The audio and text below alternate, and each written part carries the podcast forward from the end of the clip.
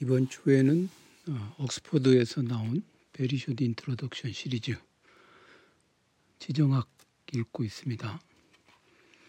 요즘에 어제도 말씀드렸지만 요즘에 오스터함멜의 대변혁에서 지정학에 관한 부분들을 다루고 있으니까 함께 읽으면 도움이 될 만한 책인 것 같아서 소개하고 내용을 좀 읽어보면 알만한 내용인데 그래도 이게 중요하다 저게 중요하다 그런 걸 좀 짚어보고 싶어서 이번 주 내내 읽으려고 합니다.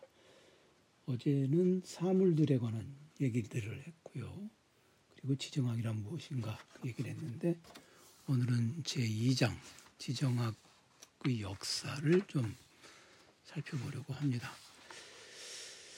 어, 지정학의 역사는 일단 이 저자는 그렇게 나누질 않았는데 저는 이게 이제 지정학 전사, 지정학이라고 하는 학문이 구체적으로 자리를 잡게 되기 이전에 등장했던 지정학 전사를 좀 살펴보고 그 다음에 지정학이 정초된 시기 그거를 좀 본 다음에 그리고 냉전기 전강기를 좀 이제 거쳐가지고 지정학이 그러거든. 그러고 나서 지정학과 나치즘에 관한 얘기를 살 가볍게 하고 내용이 가볍지는 않은데 그냥 하도 많이 다뤄졌으니까 그 다음에 냉전 시기 지정학 니콜라스 파이크먼이라든가 또는 저기 저 사람 솔 코헨 이런 사람들 얘기를 하고 그 다음에 지정학에서 현대 지정학에서 빼놓을 수 없는 사람이 두 사람 있죠.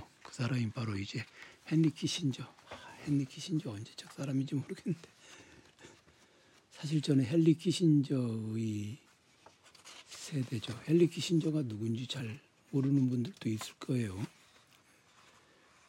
헨리 키신저 정말 헨리 키신저의 세대고 그 다음에 지미 카터 대통령의 국가안보 자문이었던 국가안보 보좌관이었죠. 이 두 사람 모두. 즈비그뉴 브레진스키, 또 네오콘 뭐 이런 사람들, 레이건 행정 행정부 그런 사람들 얘기까지를 해야 되는데 오늘은 그냥 그 냉전 시기 물론 이제 키신저나 브레진스키도 냉전 시기에 지정학자이자 동시에 이 사람들은 정책 브레인이라고 그러죠. 백악관에 사실 그게 미국 지정학의 전성기였을 거예요. 네오콘 이 시기까지도.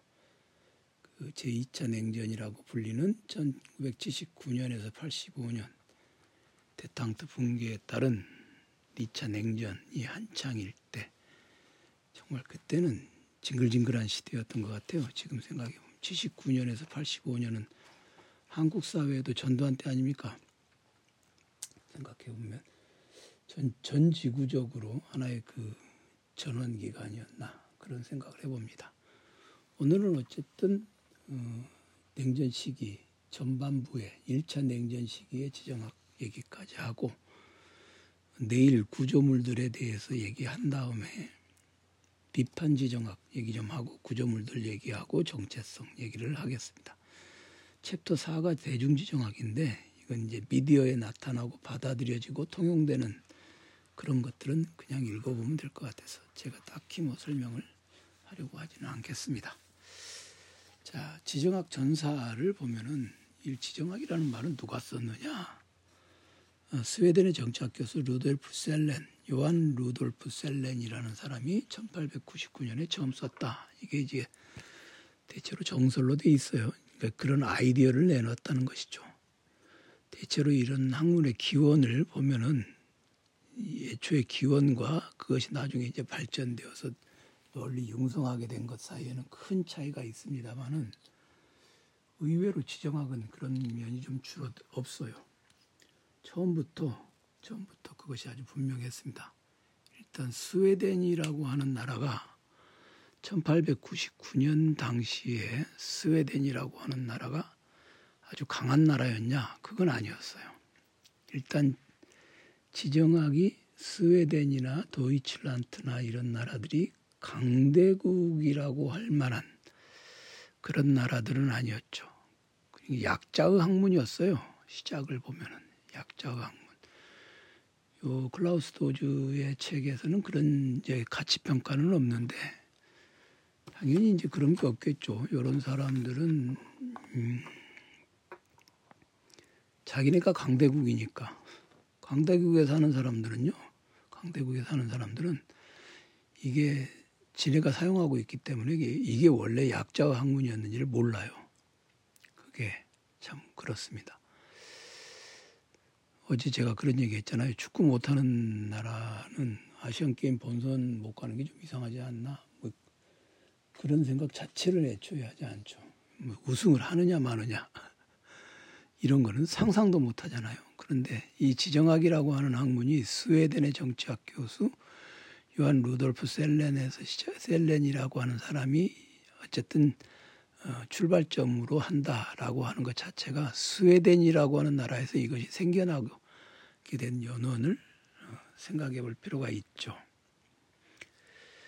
국가의 조건이라고 하는 것, 이 나라가 우리나라가 스웨덴이라고 하는 이 나라가 이 강대국 사이에서 그 당시에 이제 강대국 그러면 러시아하고 영국이죠. 1899년이니까.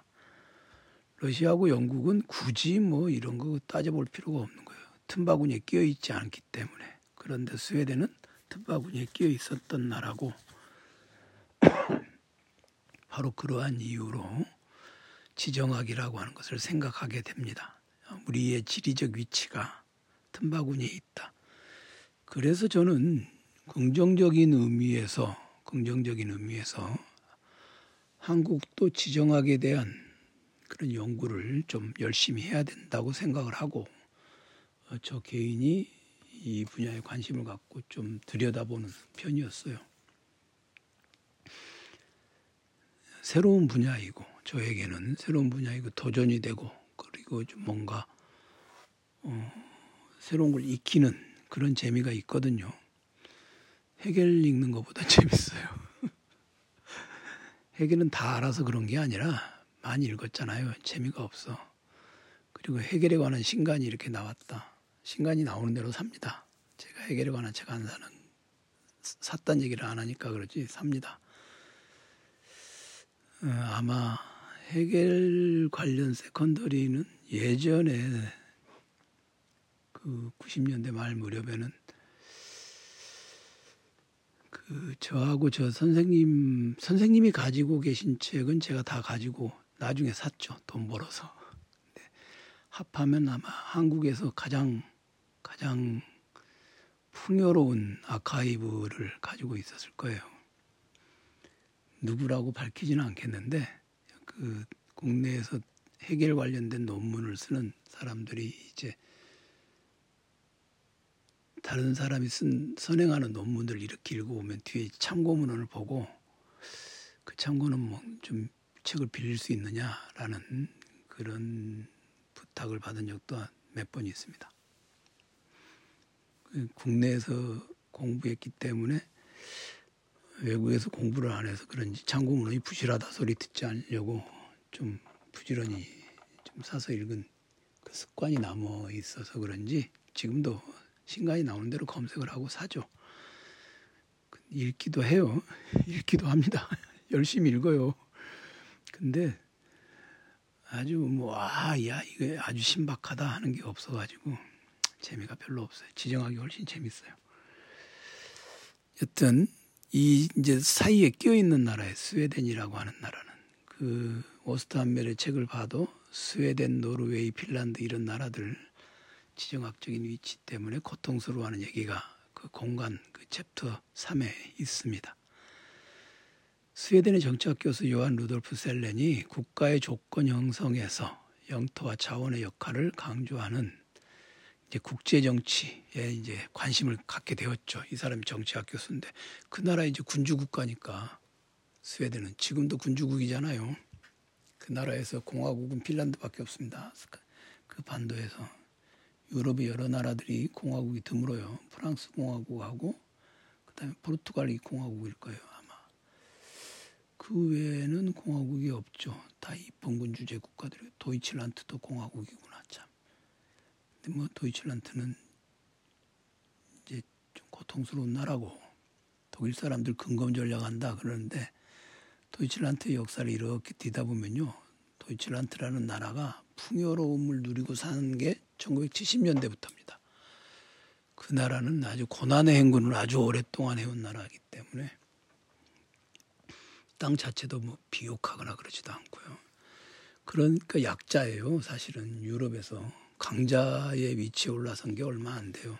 30년 전쟁이 전쟁터였고 러시아하고 비스마르크도 그러잖아요. 언제부터 이게 강대국 노름이 되었는가. 비스마르크도 이 눈치, 저 눈치 보면서 어, 독일 통일을 일으켜야 된다 했던 정도로 이 사람들은 어쨌든 중간에 끼어 있는 나라들. 북해하고 어, 북해, 북해라고 하는 것 이런 발트해 이런 사이에서 영국과 러시아 사이에 껴있던 나라 이 스웨덴이죠.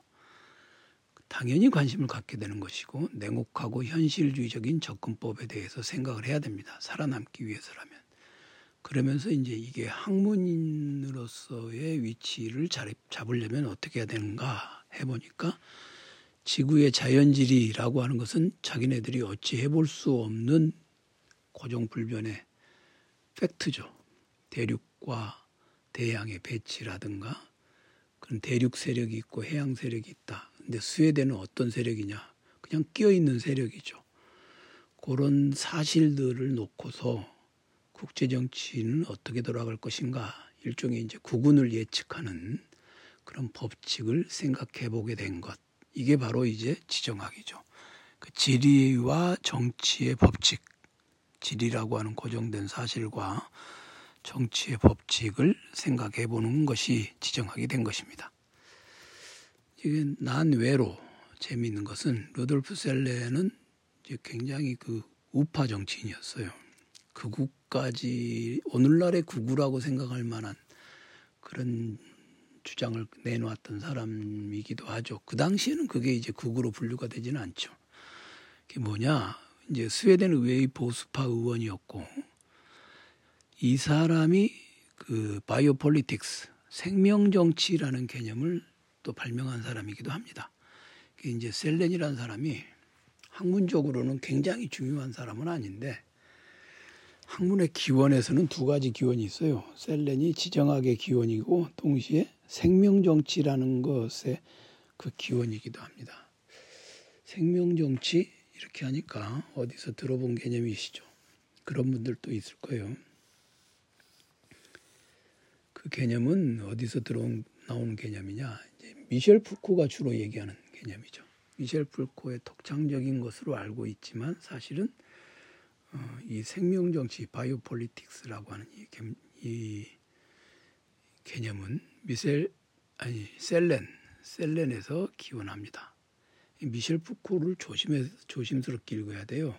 미셸 푸코 읽을 때 왜냐하면 민족 국가의 생물학적 특징을 부여하고 그다음에 그 민족이 살아가는 공간, 즉 생활 공간을 강조하는 것. 이게 사실 생명 정치의 내용입니다. 그리고 이제 이 사람은 우파니까 민족적 연대와 공동체 정서 이런 것들이 있어야 된다.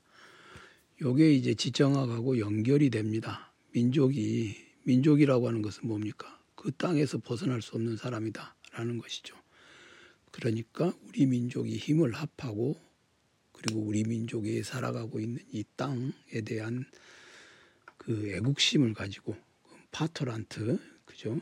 조국에 대한 애국심을 가지고 그다음에 나라는 국민의 집이 되어야 된다.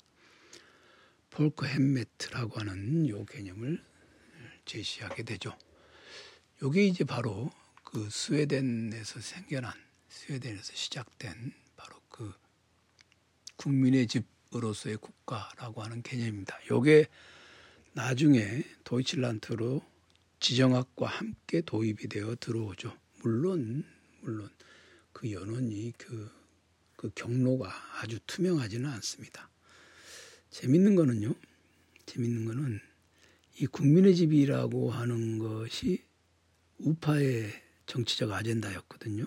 그런데 이거를 어, 스웨덴 사회당에서 스웨덴 사회당에서 국민의 집이라고 하는 이 구호를 자기네가 챙겨버려요. 다시 말해서 이제 스웨덴의 아주 그 탁월한 탁월한 정치가 페르 알빌 한손이라는 사람이 이걸 챙겨서 1932년 선거에서 우파들의 이 구호를 채택해 가지고 복지 정책을 추진하게 됩니다.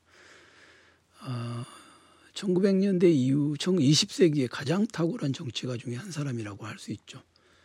그리고 이제 군나루 미르달 그 미르달 경제학상도 있잖아요. 그 사람 복지 정책을 추진하게 됩니다.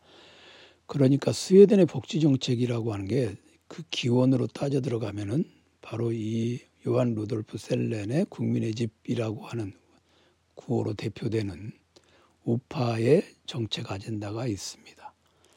이 괜찮아요. 정치는 그렇게 하는 거예요. 정치는 그렇게 하는 거예요. 그래서 여기 제가 읽, 읽었는데 오래전에 읽었는데 지금 아마 이거를 제가 좀 찾아봐야 될 것 같긴 한데 찾, 굳이 찾을 것도 없이 이거 아마 재활용으로 버렸을 것 같은데 어, 셰리 버먼이라고 하는 학자가 쓴 정치가 우선한다라는 책이 있어요. 정치가 우선한다. 사회민주주의와 20세기 유럽의 형성이라고 하는 부제를 달고 있고 번역본이 후마니타스에서 나왔을 거예요. 사회과학 책이니까. 후마니타스에서 나온 책들은 이제 좀 때가 되면 더 이상 데이터가 업데이트되지 않는 경우에는 아주 고전이 아닌 한은 정리해서 버리거든요. 정치가 우선한다. 정치가 우선한다. 이 제목이 왜 그, 그때 기억으로도 왜 이런 제목을 붙였나. 그냥 부제가 사회민주주의와 20세기 유럽 형성 이렇게 돼 있는데 20 지금 우리 스웨덴 이제 복지 천국 그러잖아요. 근데 바로 그 스웨덴의 복지를 만든 사람들 얘기예요. 그런데 그 기원이 재밌게도 이제 우파다. 이 루돌프 셀렌 지정학의라고 하는 용어를 만든 사람이다. 곁들여서 알아두시면 좋을 것 같습니다. 셰리 버먼의 정치가 우선한다는 지금도 아마 그 품절이거나 절판은 아닐 거예요. 네, 이렇게 된 루돌프 셀렌의 이 텍스트가 이제 어쨌든 이 아이디어가 도이치로 들어와서 프리드리히 리스트도 있습니다. 셀렌보다도 이전 사람이에요. 사실은 이제 리스트는 리스트는 국민경제학이죠. 도이치 국민경제학. 이 사람의 책은 그 지만지 지식을 만드는 지식인가요? 네, 고전 텍스트로 번역되어 있죠. 정치경제학의 민족적 체계라고 라는 책으로 번역되어 있습니다. 이 번역 지금 우리가 읽고, 읽고 있는 교유서가의 지정학에서는 정치 경제의 국가적 체계 이렇게 번역이 되어 있는데 뭐 틀린 번역은 아니에요. 도이치어가 Das nationale System der politischen Ökonomie 틀린 번역은 아닌데 기왕이면 번역본 국가 현재 국내에 나와 있는 번역본 제목이 정치 경제학의 민족적 체계니까 그렇게 번역을 했으면 더 낫지 않았을까. nationale System이 national을 국가적이라고 번역하지는 않죠. 민족적이라고 하는 게 일반적이죠. 그리고 도이치 민족주의에 조금 그런 흔적도 있고 하니까 음, 이, 이 나폴레옹 세계에서 번역한 사람이잖아요. 이 사람. 예, 벽돌책 번역했다고 역자 후기에 그런 제가 예전에 한마디 했죠. 여튼 프리드리히 리스트도 이 책은 이제 정치 경제학 책인데 도이치 국민 경제학 책인데 그렇게까지 막 지정학에 대해서 완전히 막 이렇게 몰두해 갖고 그런 나온 책은 아니 아니지만 그래도 지리적 요인의 중요성을 조언하면서 해로와 육로 접근성 이런 게 이제 지정학에서 주로 다루는 이런 얘기죠. 해로와 육로 접근성, 영토 팽창 잠재성 자원의 풍부함 이런 것들 멀리 거슬러 올라가면 몽테스키에까지도 갈 수 있을 것 같습니다만은 그건 지나치게 멀리 소급하는 것이죠. 이런 셀렌이나 어, 리스트 이런 사람들이 프리드리히 리스트 이런 사람들이 지정학의 전사를 구성한다면 이제 본격적으로 지정학 정초기에 들어섰을 때는 지정학이 학문적으로 성립하게 된 요인들이 뭐냐? 이건 말 그대로 이제 제국의 시대죠. 제국 열강이 식민지에 대한 소유권이나 접근권을 둘러싸고 대립을 하고 있고 영국과 러시아의 Great Game이 벌어졌고 요 요 요 시점에서 이제 핼퍼드 맥킨더가 등장을 뭐라고 코멘트를 하죠. 그리고 중요한 게 제도적인 분과로서 지리학이 딱 자리를 잡았다는 것입니다. 그리고 이때 이제 이때 유럽의 여러 열강들이 미국의 이제 유럽은 영국과 러시아가 있긴 합니다만은 스웨덴에서 약자의 학문으로서 시작을 했다고 그러잖아요. 그때 이제 미국이 힘을 싹 쓰다 보니까 미국도 자기네가 좀 쫄린 거예요. 좀 상스러운 말로 하면. 그래서 열심히 연구를 하기 시작을 하죠. 요게 지정학 총초기에 그때 나온 중요한 텍스트가 알프레드 세이어 마한 메이현이라고도 하는데 그냥 저는 번역본에 마한이라 돼 있으니까 검색하기 편하게 마한이라고 하겠습니다. 우리가 메이현이라고 읽든 마한이라고 읽든 그 사람이 뭐 이미 오래전 사람이 와서 뭐라고 할 것도 아니고 해양력이 역사에 미치는 영향 아주 중요한 책이죠. 시어도 루즈벨트 행정부에 이 사람이 조언을 하기도 했습니다. 어, 시어도 루즈벨트 중요한 사람 아닙니까? 시어도 루즈벨트 그러면 아, 당연히 중요하죠. 시어도 루즈벨트는 식민주의 개념에서도 중요한 사람이고 식민주의에서도 중요한 사람이니까 어, 마땅히 이제 어, 요 사람 시어도 루즈벨트 대통령은 사실상 오늘날의 미국이라고 하는 나라 미국이라고 하는 나라를 그 뭐 왁구를 만든 사람이라고 할 수 있죠. 카리브해에서 펼친 한포외교 건버트 디플로머시 가 있잖아요. 시어도 루즈벨트 이 사람이 이게 중요한 역할을 이, 이때 이제 한포 외교라고 하는 거 이런 걸 할 때 알프레드 세이어만이 중요한 조언을 하게 됩니다. 그리고 그 책이 뭐냐? 해양력이 역사에 미치는 영향. 말 그대로 해양력, 씨파워, 해군. 미국에서 이제 해군이라고 하는 것에 굉장히 중요한 역할을 부여하게 되고 바로 이 사람의 이런 이런 이론들이 1920년대, 어, 30년대의 도이치 지정학적 사고 형성에 영향을 준다. 그게 잘 봐둬야 될 얘기입니다. 마한의 중요성은 아무리 강조해도 지나치지 않죠. 그 다음에 루돌프 셀렌의 저작들의 영향을 받은 프리드리히 라첼, 오스터함멜의 책에도 여러 번 거론이 되죠. 민족을 위대하게 만드는 원천으로서의 바다 이렇게 번역이 되어 있는데 그렇게 번역한다고 뭐 틀린 번역은 아닙니다. 그게 이제 도이치 원문은 어, 저거죠. 민족적 위대함의 원천으로서의 바다. Das Meer als Quelle, Quelle der Pelkgresse, ein politische Geographische, Geographische 스터디 하나의 정치 지리학적 연구 이렇게 돼 있어요. 프리드리 라첼 이 책은 도이치 지정학에서 아주 중요한 아주 중요한 좀 흔히 하는 말로 기념비적인 책이죠. 여기에 이제 이 사람이 루돌프 헤스 그러니까 이제 나치 정권의 이인자이기도 했죠 막판에. 걔가 뭐 왜 이인자였는지 모르겠는데 히틀러를 워낙에 그냥 뭐 숭배하고 따랐기 때문에 이인자였을 것입니다. 나치가 가지고 있는 국가 개념이 여기 다 있어요. 그러니까 음, 국가는 투쟁과 투쟁과 불확실성의 특징 세계에서 초유기체로 개념화되어야 한다.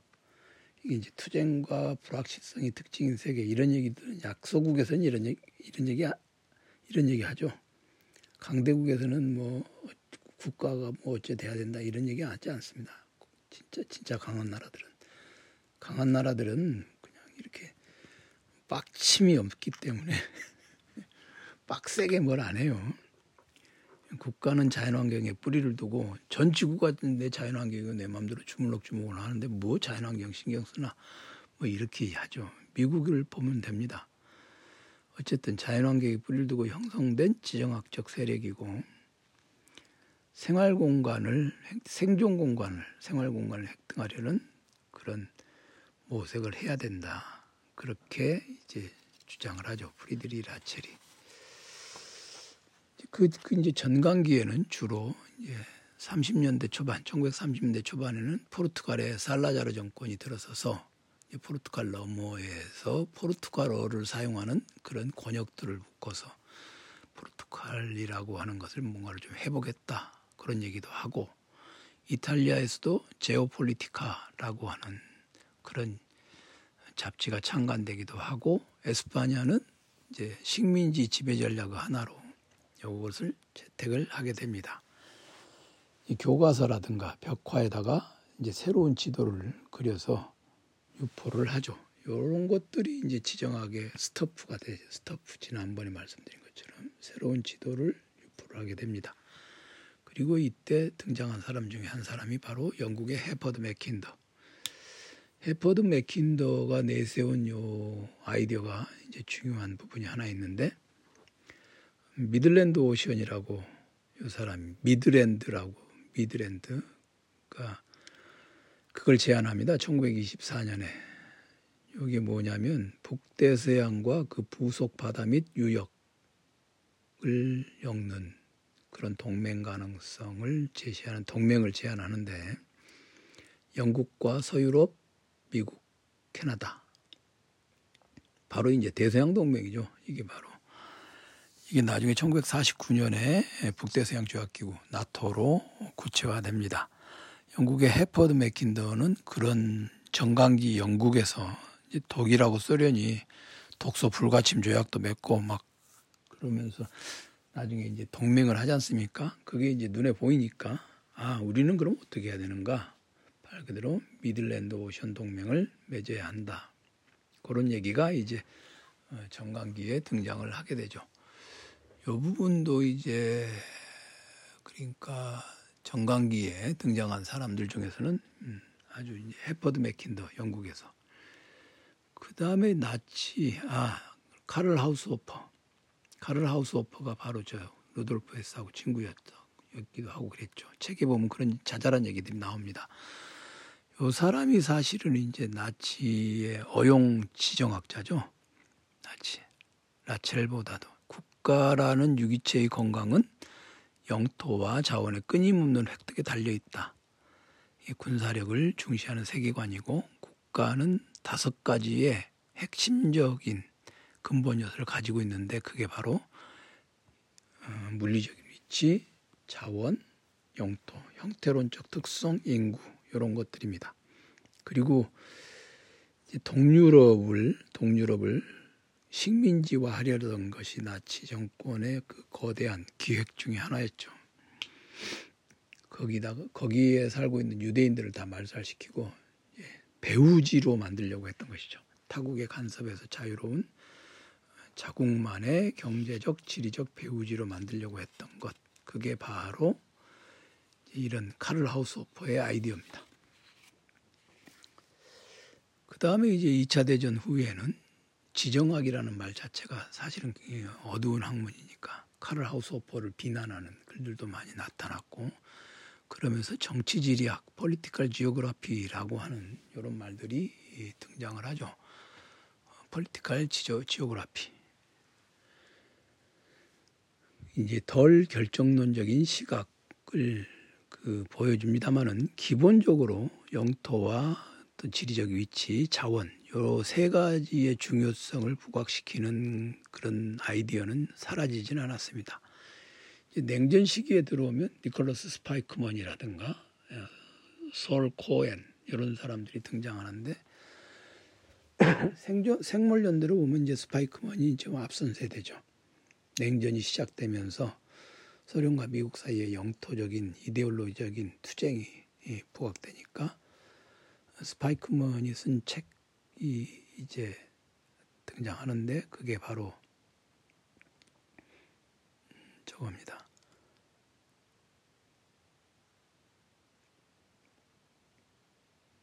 America's Strategy in World Politics, The United States and the Balance of Power 1942년에 나온 책이죠. 여기 아마 강대국 지정학 그런 책으로 제목으로 어, 번역되어 나왔을. 세계 정치에서 미국의 전략, 미합 중국과 권력 균형. 1942년에 나온 지정학 책이기 때문에 뭐 굳이 뭐 이걸 사서 읽을 필요가 있겠나 싶습니다. 그리고 저는 이제 그 어쨌든 그렇습니다. 근데 여기서 여기서 이제 세계 정치에서 미국의 전략이라고 하는 이건 지정학이라고 하는 건요. 항상 그 당시에 주요한 정치적인 이슈가 있어요. 국제 정치적인 이슈가 있는데 그 국제 정치적인 이슈가 뭐냐면 소련과의 대결, 소련과의 대결 국면이 정치적인 이슈죠. 국제 정치학에서 그러니까 America's Strategy in World Politics라고 하는 것은 이제 balance of power, 세력 균형이라고 하는 소련과의 세력 균형이 굉장히 중요한 그런 역할을 하는 그런 지점에서 나온 것입니다. 그리고 이제 여기서 여기서 강조되는 게 파쇄지대라고 하는 개념이 있어요. 산산조각 났다 이거 셔틀 셔틀 벨트니까 내부적으로 분열되어 열강의 경쟁을 불러일으키는 지역 대표적인 게 어디입니까? 한반도와 베트남이죠. 그리고 중동 지역도 그렇고요. 남동 유럽도 그렇고 베를린도 그렇고 이것이 바로 이제 냉전의 주요 전장이 될 것이다. 이것을 예측한 책이기 때문에 니콜러스 파이크먼이 오늘날에도 뭐 여전히 읽, 읽을 만 하다라는 얘기가 있는데 그 책 읽을 시간에 그냥 최신의 저기 지정학 저널에 나온 논문들 읽는 게 훨씬 더 유익하다고 볼 수 있습니다. 42년에 나온 책을 오늘날 읽어서 뭐 하겠습니까? 어. 그리고 이제 소울, 소울 코엔, 소울 코엔이라고 하는 사람이 쓴 책은 분열된 세계의 아 소울 코엔 책이 이제 파쇄지대 얘기죠. 분열된 세계의 지리와 정치, and Politics in a World Divided. 이때 여기 이제 파쇄지대 개념이 있고 그 다음에 니콜라스 스파이크먼은 니콜라스 스파이크먼은 테두리 땅이라고 하는 Rimland 거기서 거기입니다 얘기가 테두리 땅은 바다를 접한 가장자리 그러니까 이 테두리 땅이라는 개념하고 파쇄지대라는 개념하고 이 두 개를 다 합하면 가장 지정학적으로 민감한 곳이 어디냐? 한반도예요. 바다를 접하고 있죠. 바다를 접할 뿐만 아니라 대륙의 끄트머리잖아요. 이탈리아도 반도지만 대륙의 끄트머리는 아니거든요. 유라시아 대륙의 끄트머리이자 태평양과 남중국해가 만나는 곳이자 중국과 미국이 만나는 곳이자 내부적으로 분열되어서 열강의 경쟁을 불러일으키는 지역이자 여름에는 무지하게 덥고 겨울에는 무지하게 추운 곳이자 날씨도 분열되어 있고 아주 그냥 온갖 온갖 지정학적인 요소들은 다 되어 있는 곳이 어디냐 한반도입니다. 그렇기 때문에 한반도에 살고 있는 사람들에게 현실적으로 가장 중요한 학문이 뭐냐 지정학이에요. 이번에 무슨 전 전혀 관심이 없었는데 뭐 서울대학의 자유전공학부를 늘린다 이런 얘기 나오는데 그런 거 하지 말고 지정학과를 만들어야 되지 않아요? 저한테 돈이 좀 있으면 그거 한번 해보고 싶은 생각은 있었어요 예전부터 국제관계론을 어, 만을 집중적으로 가르치는 물론 이제 기본이 되는 철학이나 역사 이런 것도 해야 되지만 그런 걸 가르치는 학교를 한번 아, 벌써 볼 생각입니다. 그리고 이제 이제 지전략적 그러니까 전략 지정학적으로 지오 스트라티지컬리하게 중요하다 이렇게 말이죠. 지전략적이라고 하기도 하고 지 전략 지정학적이라고 하기도 한데 요 이제 지전략적이라는 말을 함께 쓸 수 있을 것 같습니다. 한반도가 냉전 시기 지정학에서 나온 니콜러스 파이크먼이나 소울 코엔 이런 사람들 책을 봐도 냉전 시기 지정학에서 나온 책인데도 불구하고 여전히 한반도는 테두리 땅으로서 그리고 파쇄지대로서 지정학적인 관심사를 불러일으킬 만하다 것을 알 수 있습니다.